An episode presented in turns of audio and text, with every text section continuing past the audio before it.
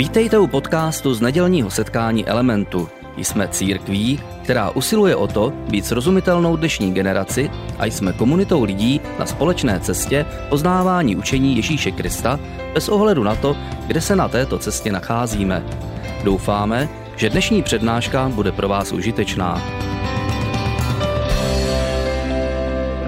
Taky ode mě. Jsem moc rád, že jsem zpátky tady po třech měsících a doufám, že jsem úplně nezapomněl, jak se tady mluví. Jsem moc rád, že jste dneska tady na začátek naše, naší série od pokolení do pokolení. A tahle ta série ve své podstatě je takový předskokan, nebo začínáme tou sérii oslavu našich 20. narozenin. Zhruba následující dva měsíce budeme mít několik témat, dvě série hosta uprostřed k našemu 20. výročí a Dita určitě ještě na konci řekne nějaké informace o, o těch samotných narozeninách, které budou za měsíc. Myslím, že to bude fajn. A 20 let to už je nějaká doba.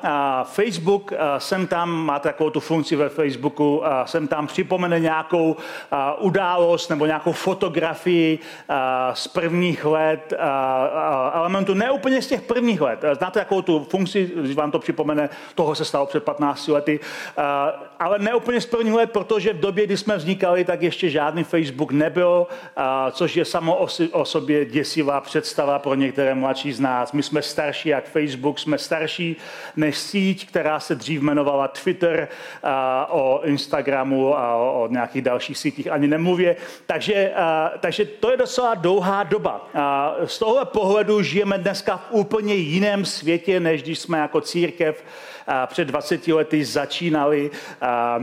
Pokud jste tady byli před těmi 20 lety, někteří z vás tady jsou celou tu dobu, tak si pamatujete, že první roky jsme neměli ani, ani žádné webové stránky a to znamená, že jediný způsob, jak se k nám dostat na setkání církve, bylo, že zkrátka někdo vás pozval. Že jste se s někým někde potkali a někdo vám řekl, hele, pojď se mnou do té nové církve, a vy jste třeba nevěděli, co to je, někdo řekl, pojď do elementu, vy jste si mysleli, že to je třeba bar, bar. Eh, Katka, dobře, dostali jste se tady nějakým zvláštním způsobem a, a je, to, je, to, je to strašně prýma, že jste, že jste přišli. Vžadovalo to z vaší strany docela odvahu přijít eh, někam, kde to neznáte. Ne každý je odvážný přijít mezi lidi, které nezná. A samozřejmě něco jiného, když jdete třeba do kina, kde jste anonymní, přijdete sami, jdete sami, kdo se vás na nic neptá. Přijít do církve vžadoval vždycky odvahu, protože se vás pravděpodobně někdo na něco zeptal, někdo vás pozdravil, dal se si s někým kafe a seznamovat se není pro každého, pokud je třeba introvert, velice snadné. A já vám všem chci pogratulovat, že jste to zvládli, že jste přišli, že jste našli odvahu a pro mě osobně to bylo skvělé těch 20 let tady být jako vedoucí církve a pozorovat růst mnohých z vás, jak jste postupně, postupně rostli ve své víře, ve svém poznání a ve vztazích a prostě zkrátka dobře, je to, je to úžasná doba.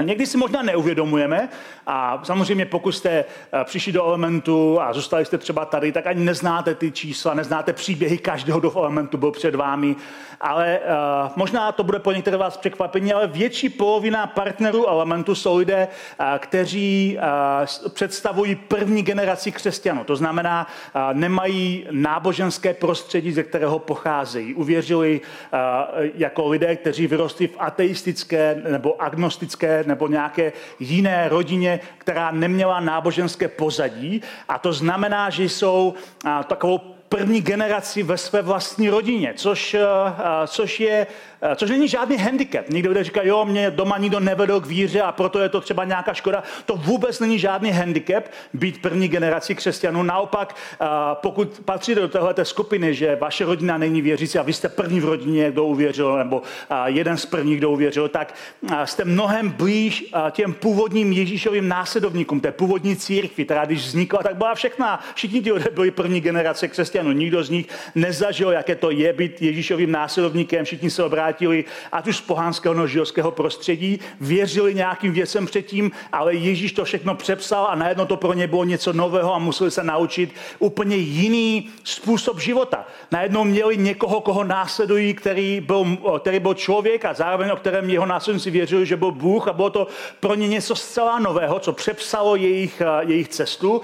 A, a pokud vy jste ta první generace křesťanů, tak jste velice blízko těmhle těm prvním křesťanům, kteří, kteří vyrůstali jako, jako někdo, kdo teprve objevuje, jaké to je a kdo stanovuje nové hodnoty pro svůj vlastní život i pro vlastní generaci, což má svoje plusy i mínusy.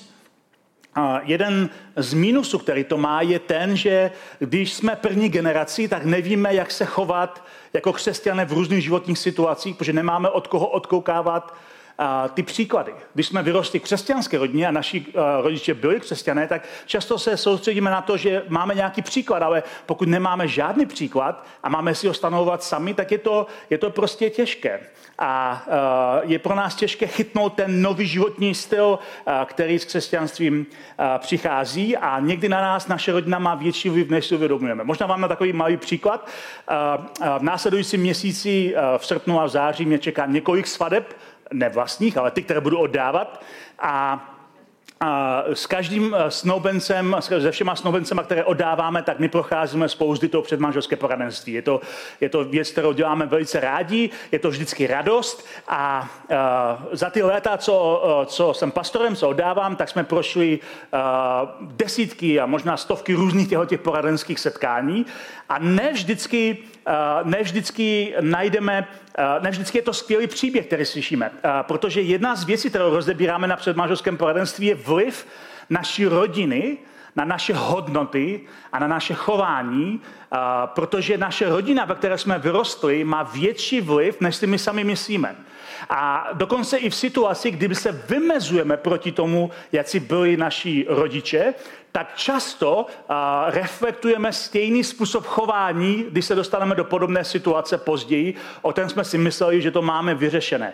Zkrátka a dobře, naše rodina v nás zanechala hluboký otisk, Někdy v dobrém, někdy ve zlém, někdy prostě je to, je to příběh. Každý z nás má nějaký a naše rodiny jsou uh, rodiny, které nás formovaly a v manželství, uh, a to je jedna z věcí, kterou probíráme s těmi snoubenci, je samozřejmě extrémně důležité, jak ti manželé přežijí srážku těchto dvou otisků. Protože když jdou do manželství dva lidé, každý z nich má otisk své rodiny a když se jako střetnou ty otisky, tak ne vždycky je to, je to eh, snadná záležitost. Jsou různé návyky a hodnoty, které máme zkrátka jinak.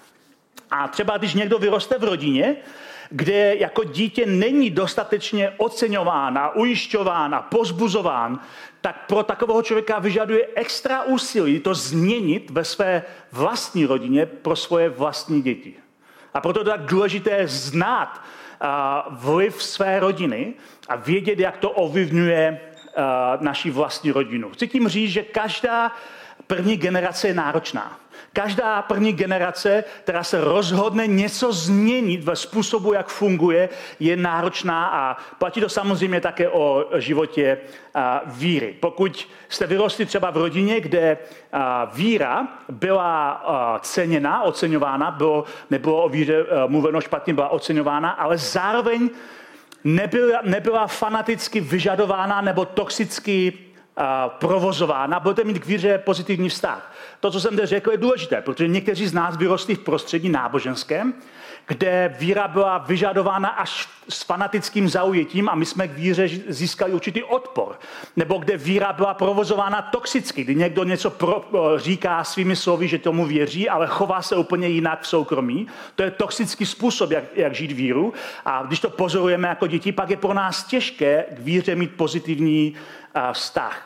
A když jste vyrostli v rodině, naopak třeba víra byla vysmívána, třeba ateistická rodina, která se vysmívala věřícím. Já jsem byl jako dítě takové napůl křesťanské rodiny a když jsem, když jsem jako, jako křesťanské dítě chodil do školy, tak spousta mých učitelů, to bylo ještě v době komunismu, se, se veřejně vysmívala mě a mojí víře.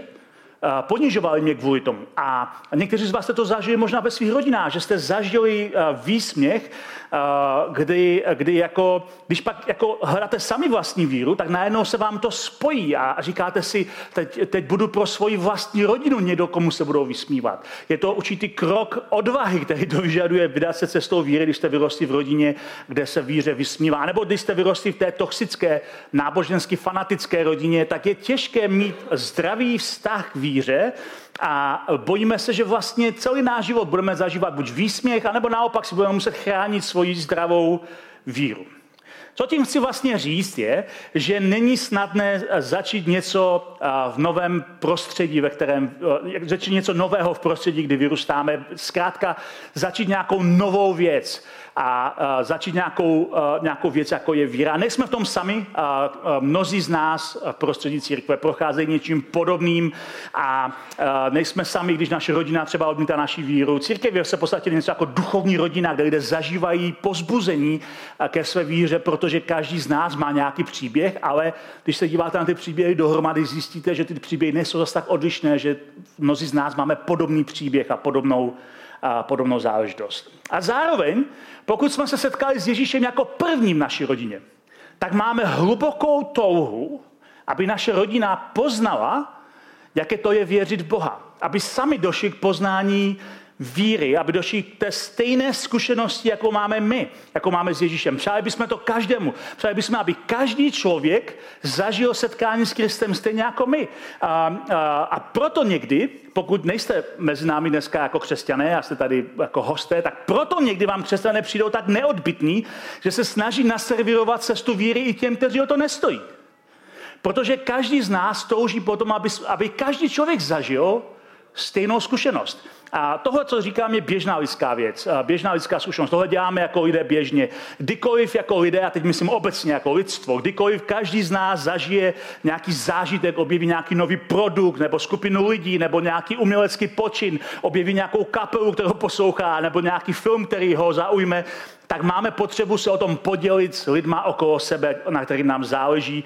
A někdy máme tak silný zážitek a tak silně to říkáme všem okolo sebe, že to těm ostatním leze na nervy a uh, my nechápeme, že ti lidé nechápou výhody toho produktu, té zkušenosti nebo té skupiny lidí. A je to běžná lidská zkušenost. Když se staneme křesťany, je to tak strašně velký životní přelom, že máme chuť skutečně sdílet svoji víru do té míry, že někdy to leze lidem na nervy, což je trochu uh, z mé strany taková omluva těm, kteří z vás zažili něco takového. Je to nezralé, ale je to velice přirozené. Křesťanství totiž počítá, počítá s tím, že víra je subjektivní zkušenost založená na, objektivní, na objektivních faktech. To je věc, která, která s křesťanstvím se pojí. A my si uvědomujeme, že křesťanství v sobě má zakomponováno, že každá, každé setkání s Bohem je velice subjektivní. A to, jak já jsem se setkal s Bohem, může být jiné, než se setká někdo z mé rodiny s Bohem nebo z mých přátel s Bohem.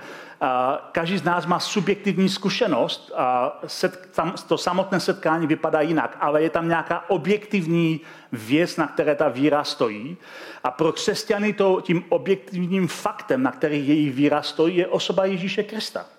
Je to jeho život, jeho dílo, jeho vyučování, jeho smrt a hlavně jeho vzkříšení z mrtvých, na čem stojí křesťanská víra. Ale přesto, že toho je objektivní základ pro všechny křesťany, ta zkušenost s Kristem je individuální a subjektivní pro každého z nás a vidíme to konec konců, ať už v evangelích, které popisují život Ježíše, nebo v knize skutků v Biblii, která popisuje vznik církve.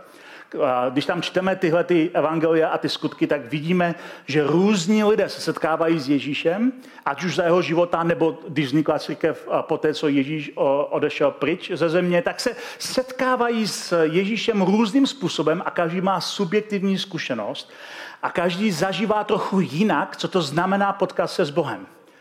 A pokud jsme křesťané jako ta první generace, tak si zároveň přejeme, aby naše rodina to prožila a, a, a někdy máme tendenci jim říct ten náš způsob, jako je ten hlavní. A samozřejmě si všichni přejeme slyšet slib, který uh, najdeme v jednom příběhu v skutci, ke kterému se dneska, uh, do kterého se dneska podíváme. Je to příběh kdy jeden konkrétní muž slyšel slib o spasení celého svého domu. Stalo se to ve Filipech, kde Pavel se svými společníky byl na cestě a byl, byl jako mnohokrát jindy zatčený, vrhnutý do vězení, čekal na soud. A v tom městě ve Filipech, což je a, což je v Řecku, slyšel, nebo stalo se zemětřesení a v tom zemětřesení, a v tom zemětřesení se odevřely všechny brány té věznice. Ať už to bylo přirozený způsob zemětřesení nebo něco nadpřirozeného, zkrátka ta věznice najednou poskytovala možnost útěku. A muž, o kterém mluvíme, byl žalářník, šéf té věznice, který, když viděl, že všechny dveře jsou otevřené, tak si uvědomil, že mu všichni vězňové utekli, což pro něho znamená mučení a trest smrti. Takže ten, ten žalářník eh, chtěl spáchat rovnou sebevraždu, protože věděl, že to je prostě konec a, a vytáhl meč, aby se probodl. A apoštol Pavel, který byl v té věznici, který eh, způsobil, že ti vězni tam zůstali, i když vlastně mohli utéct, na něho zakřičel, nedělej si sobě nic zlého, my všichni jsme tady a tady se do toho příběhu podíváme, protože to, co se stalo, je určitý takový slib, který by mnozí z nás chtěli o své rodině slyšet a je to, je to moc hezký příběh. Takže žálážník se probudil během toho zemětřesení, a, a píše Lukáš té knize skutku, a, uviděl, a když uviděl dveře vězení otevřené, vytáhl meč a chtěl se zabít v domění, že vězňové utekli. Pavel však hlasitě vykřikl, neubližuj si, Všichni jsme tu. Žážník si řekl o světlo, běhl dovnitř a rozechvěn padl před Pavlem a Silasem na kolena. Pak je vyvedl ven a ptal se, pánové, co mám dělat, abych byl spasen? Odpověděli, věř v pána Ježíše a budeš spasen ty i tvůj dům. A to, co se stalo v tom vězení pro něho, pro toho žážníka, byl tak silný otřes, že si uvědomil, tady to není uh, úplně obyčejná věc, není to jenom obyčejné zemětřesení a to, že ti vězňové neutekli, je ještě jako zvláštnější a byl to pro něho tak silný moment, že si říká, já musím něco ve svém životě změnit. A tak vyvedl Pavla a Silase, ty, kteří byli tam uh, držení kvůli uh, kázání o Kristu, vyvedl je ven a padl před něma na kolena a ta se, co mám prostě dělat, co mám dělat. A oni mu řeknou, věř v Ježíše a budeš spasen ty dům tvůj. A to je jako slib, který mnozí křesťané čtou a říkají si, tohle bych chtěl zažít. Já bych chtěl zažít, aby Bůh mi řekl, když ty uvěříš, tak to je slib, že uvěří celá tvoje rodina, že uvěří celý tvůj dům. Ale zároveň, když jdeme ten příběh, tak to z nás zbudí trochu pochybnosti. Je to krásný slib, ale zbudí to v nás trochu pochybností, protože si říkáme, co to jako znamená doopravdy. Znamená to, že ti lidé, kteří žijou v domě toho žalářníka, nemají možnost volby? že se všichni obrátí, protože se obrátil ten žalářník, že to je zkrátka automaticky všichni uvěří. Co to vlastně znamená? Ještě se k tomu příběhu vrátíme. A, ale uh, mnohokrát jste možná slyšel, já sám jsem to několikrát říkal, uh, takovou větu, která je fakticky naprosto správná, a to je věta, že Bůh má jen děti a ne vnoučata. Uh, Mimochodem, když jsme u dětí a vnoučat, my nemáme děti s Titou a já jsem si vždycky říkal, to by bylo prima skočit rovnou k vnoučatům, protože všichni, kdo mají vnoučata, říkají, že to je mnohem zábavnější, než mít vlastní děti. Pokud jste v situaci, že máte vlastní děti, můžete se přitěšit na to, že vnoučata jsou mnohem zábavnější. Když začnou zobit, vrátíte je prostě rodičům. Bůh má děti, ne vnoučata, je věta, která vlastně znamená, a důvod, proč to říkáme, že každý člověk musí mít vlastní unikátní zkušenost s Bohem. Že vždycky je to ta, že z hlediska víry každý člověk je ta první generace, každý člověk je tím božím dítětem, každý se musí sám rozhodnout, že se vydá na cestu víry a k tomu, aby někdo mohl být křesťanem nebo se považovat za křesťana, nestačí jen třeba vyrůst v křesťanské rodině nebo chodit do křesťanské školy nebo naštěvovat církev. Že k tomu potřebuje mít vlastní zkušenost, tu subjektivní vlastní zkušenost setkání s Bohem. Že to potřebuje každý křesťan. A, a skutečně je to tak. Křesťanství na, na rozdíl od mnoha jiných náboženství, je tady nutno říct, že jiné náboženství to mají trochu jinak. Křesťanství na rozdíl od jiných náboženství není přenositelná víra. Nemůžeme být křesťany jenom proto, že máme za rodiče křesťany, nebo že jsme vyrostli v křesťanském prostředí. To nikoho křesťana neudělá. A my, když říkáme tuhle větu, tak tím chceme dát najevo, že každý by měl mít svoji osobní zkušenost s Bohem. Že nestačí věřit, protože věřili naši rodiče. Víra se nepřenáší automaticky na další generace. Ale zároveň, když to říkáme tu větu, tak trochu, trochu ztrácíme povědomí, a to, to beru, že to je možná i moje chyba, že to nikdy nezdůraznuju, když říkám tuhle větu, že ztrácíme povědomí, že víra jako taková není individualistická zkušenost odtržená od obecné nebo rodinné historie. Že víra sice je subjektivní a je vlastní, je naše osobní zkušenost, ale není odtržená od zkušenosti, kterou zažíváme ve svém rodinném prostředí, anebo kterou zažíváme z hlediska generací křesťanů, kteří byli před námi. Jinými slovy, víra je osobní, ale není privátně individuální. Víra není něco, co si můžeme říct, hele, já, si, já jsem si Boha objevil sám a žiju si s ním sám bez ohledu na to, jaký, je, jaký na to mají jiní lidé. To prostě není možné. Víra je, křesťanská víra je spojena nutně ve vztahu s jinými lidmi a s minulými generacemi i s příštími generacemi, které jsou před námi. A to je jedna z věcí, kterou, kterou si musíme všimnout. Protože kolikrát jsme četli, četli v Bibli takový, uh, ve starém zákoně častokrát, když uh, Bůh, se, uh, Bůh jedná s Izraelem, se svým národem, tak se představuje jako Bůh Abrahama, Izáka a Jákoba. Všimli jste si toho někdy ve starém zákoně? Že Bůh se představuje jako Bůh Abrahama, Izáka a Jákoba? To je zajímavé, proč se nepředstavuje jako Bůh Josefa, který byl ve své podstatě mnohem pozitivnější postavou než tyhle ty tři. Proč na sebe bere tuhle tu podobu? Ale zároveň, proč zrovna tři generace za sebou? Proč tyhle ty tři právcové izraelského národa, že se Bůh identifikuje s nimi? Na čem, proč je to důležité? Je to důležité, protože tím dává najevo, že je historickým Bohem. Že je Bohem historie. Že pracuje v dlouhé hře, že pracuje s lidmi napříč generacemi. A to je úžasná věc. Ta dlouhá hra, to je takový technický výrok, který říká, že Bůh, Bůh není vyděšený, že nestihne všechno za našeho vlastního života. Bůh pracuje s generacemi a jeho, jeho, jeho vnímání toho, jak pracuje a co dělá skrze generace, je větší než my.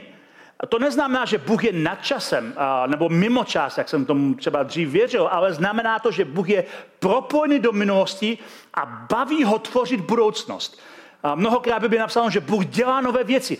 Když čteme, jak Bůh tvoří nové věci, jak vidíme, že Boha baví tvořit budoucnost, ale zároveň to je Bůh historie provázaný do naší minulosti. A to znamená, že my nemusíme neustále objevovat stejné věci, které už objevil někdo jiný, že naše víra je spojená s tím, co bylo, že to není odtržené od minulých generací, že můžeme čerpat z poznání a bohatství, které jiné generace před námi o Bohu objevily, což je úžasná věc. Bůh pracoval s nimi a pracuje také s námi a uh, uděláme dobře, když se snažíme pochopit, jak Bůh pracoval v minulých generacích a co to znamená pro nás protože Bůh není jenom Bohem naší generace. My nejsme první křesťané, my jsme neobjevili znovu kolo, které znovu jsme nadizajnovali. My, my stavíme na tom, co někdo jiný postavil. My bereme ze studnice, kterou už někdo jiný vykopal. V Žalmu je, je krásný verš, eh, v Žalmu je takový krásný verš. Hospodin je přece tolik dobrý, jeho láska trvá na věky a jeho věrnost po všechna pokolení. Bůh pracuje se všemi generacemi. Žádná generace není mimo boží dosah. A když nad tím tak přemýšlím, a když jsem přemýšlel nad tím dnešním eh, prvním dílem toho seriálu, který bude mít čtyři díly, když jsem nad tím přemýšlel, tak jsem si uvědomil, že eh, když se Bůh identifikuje těmi třemi konkrétními pravci, eh, Abrahamem, Izákem a Jákobem, tak tím zároveň vypráví příběh naděje a vykoupení. Protože jestli jste jejich příběh četli podrobně ve starém zákoně, tak jste si všimli, že všichni tři pravcové měli milovanou ženu. A protože to je v době patriarchátu, kdy mají někdy ty lidé víc žen, někteří měli více žen, ale jednu z nich opravdu milovali. A když se na to podíváte, tak všechny tři pravcové měli problém splodit příští generaci. všichni tři pravcové měli ohromný problém splodit příští generaci. Abraham měl Sáru za manželku, která byla neplodná. A byla neplodná až do jejich stáří, kdy nebyla žádná lidská možnost, aby měl syna. Ale Abraham měl od Boha slib, že bude mít potomstvo, ze kterého Bůh udělá národ. A zároveň to vypadá, že to není možné. A pokud ten příběh se četli podrobně, tak si všimnete, že Bůh udělá zázrak a Sára ve vysokém stáří otěhotněla a porodila Izáka, který, který byl synem skoro nemožným synem, synem zasíbení, synem někoho, kdo se neměl ani narodit, protože už to nebylo fyzicky možné. Izák si vezme za manželku Rebeku. A Rebeka je neplodná, nemůže mít žádné děti. A je to stejný příběh jako se Sárou. Nemůže prostě otěhotnit. Ale v tom příběhu je napsáno, že Izák se modlí za svou ženu, protože byla neplodná, nemůže mít děti. A Bůh se nad ní smluval a otevřel její luno a ona porodila dvojčata, Ezala a Jakoba. A když čtete ten příběh o Jakobovi, eh, tak vidíte, že Jakob, eh, Jakob miloval jednu ženu a miloval Ráchel. To byla jeho vysněná manželka. Ale intrikama svého eh, strýce dostal za manželku její sestru a, a, a pak nakonec dostal teda i tu vysněnou manželku. A její sestra mohla mít děti a ona ne. A i, uh, Jakob touží po dětech z, uh, z Ráchel, ale nemůže s nimi děti, protože Ráchel byla neplodná až, až mnohem později, když se konečně narodil vysněný syn, to byl Josef, tak v té době už měl, už měl deset bratrů a, s, jinýma, a, s jinýma ženama, s, s Leou a, a s dvěma otrokyněma, které, které Jakob spodil, ale s milovanou, a, milovanou ženou měl jednoho jediného syna a toho druhého, kterého porodila, u toho porodu zemřela. A toho prvního syna mu jeho bratři prodali do otroství a řekli, že zemřel. To je prostě, to jsou tragédie lidské tragédie. Ale co tím chci říct je, že všichni tři pravcové měli velký problém porodit novou generaci.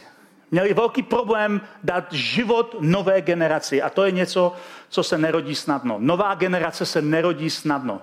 A když se Bůh identifikuje s právci neschopnými přivést novou generaci s mluvanými manželkami k životu, vypráví tím příběh vykoupení. Že se to nakonec stalo proti všem předpokladům a zároveň je to příběh naděje, že boží zaslíbení můžou platit pro budoucí generaci, i když to vypadá naprosto lidsky nemožně.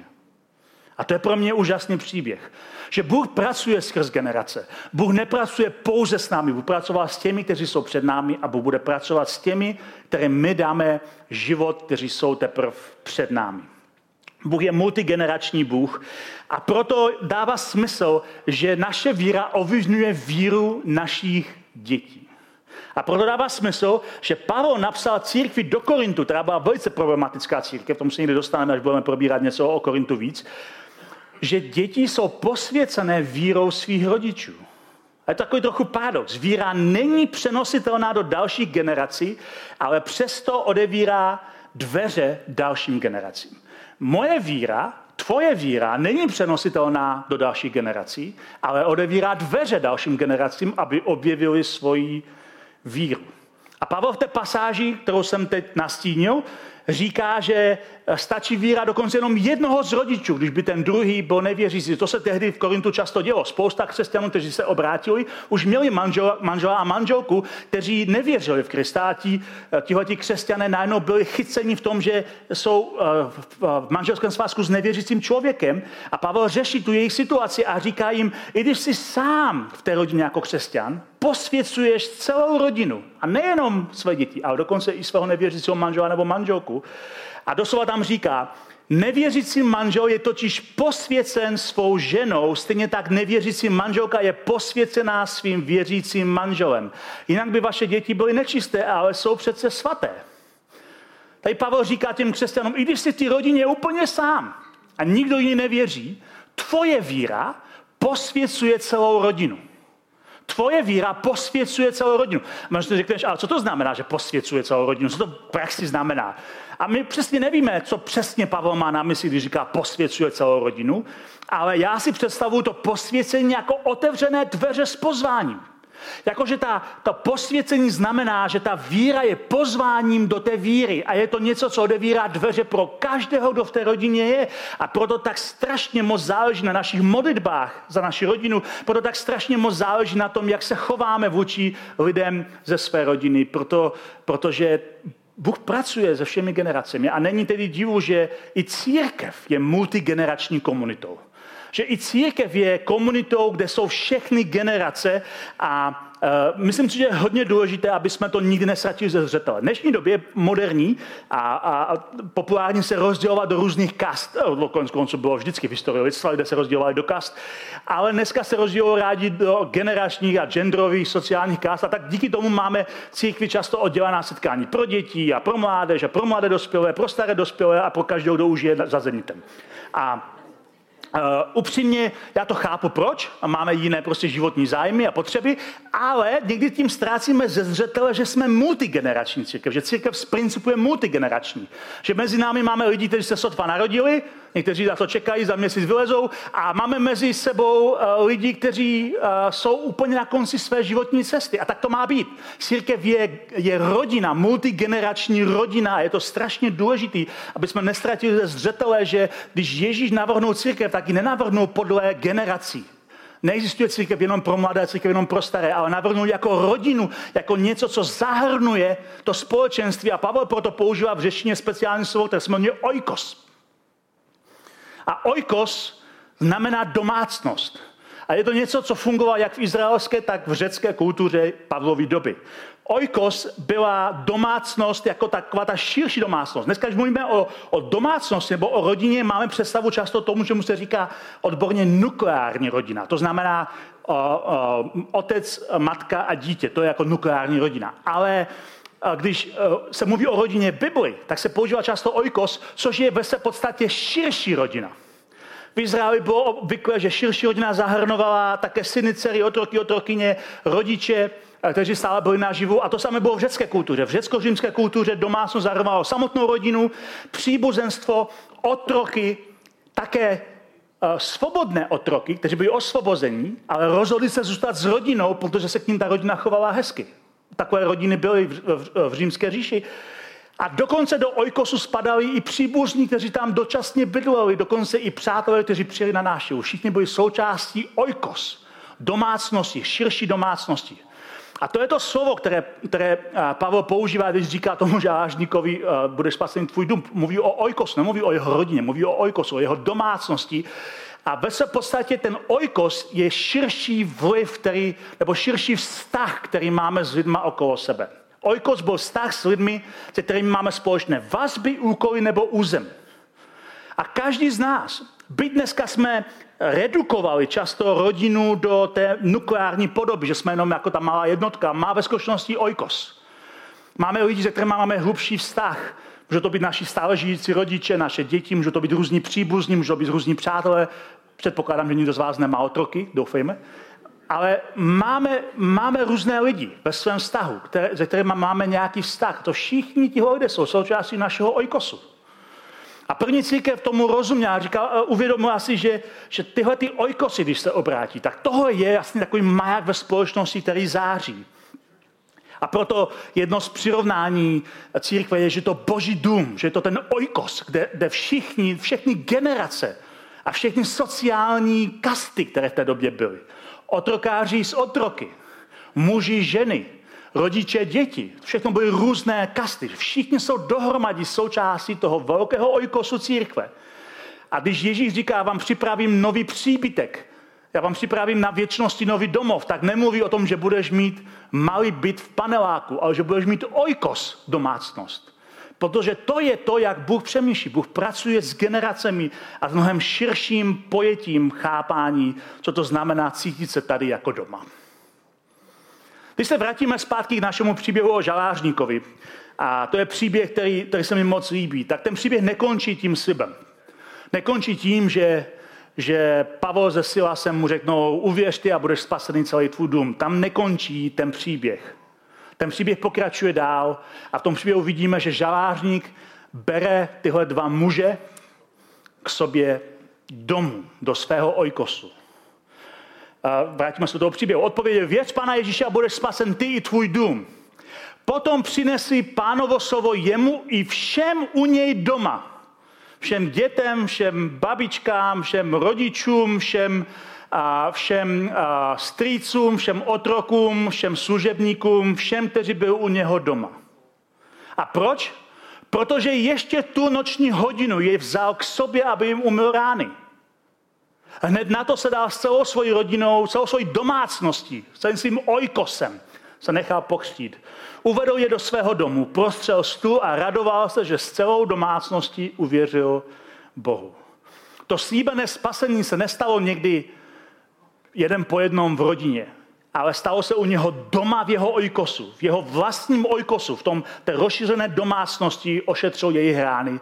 V tom ojkosu všichni, kdo byli zhromážděni v tom domě, slyšeli jejich svědectví a společně uvěřili a společně se nechali pokřít a společně měli celé, celé, celé společenství a společně se radovali, protože spolu sdíleli ten život jako multigenerační ojkos. A není divu, díky tomu, že boží láska a milosedenství do toho domu vstoupily. A to, jak my vyprávíme ten příběh naší víry, jak to říkáme od generace do generace, jak svým tím, že naše víra posvěcuje její život, odevíráme dveře pro víru příští generací, to všechno má mnohem větší vliv, než na první pohled zdá. My si vlastně předáváme takovou štafetu z generace do generace, štafetu víry, lásky a naděje. Naše skutky, na nich záleží. A dnešní prvním díle toho seriálu, který, který uh, dneska teď ukončíme, je, že Bůh je skutečně Bohem generací. Bůh není jenom náš privátní, individualistický Bůh.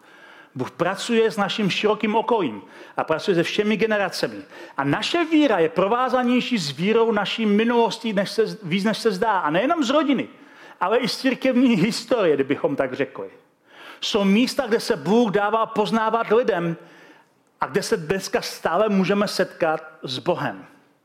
Provázanost toho, jak Bůh pracuje skrze generace, je silnější, než se na první pohled zdá, ale o tom všem budeme mluvit v dalších dílech, na které doufám přijmete moje pozvání. Díky, že jste dneska tady byli společně s námi, pojďme zaspát ještě nějaké písně a pojďme si užít celý zbytek tohoto neděle.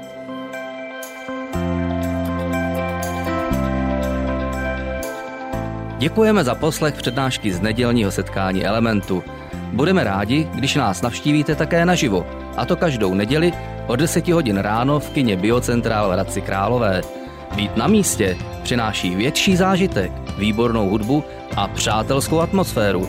Více informací o našich aktivitách najdete na webu element.cx nebo na Facebooku Element Hradec. Těšíme se na vás.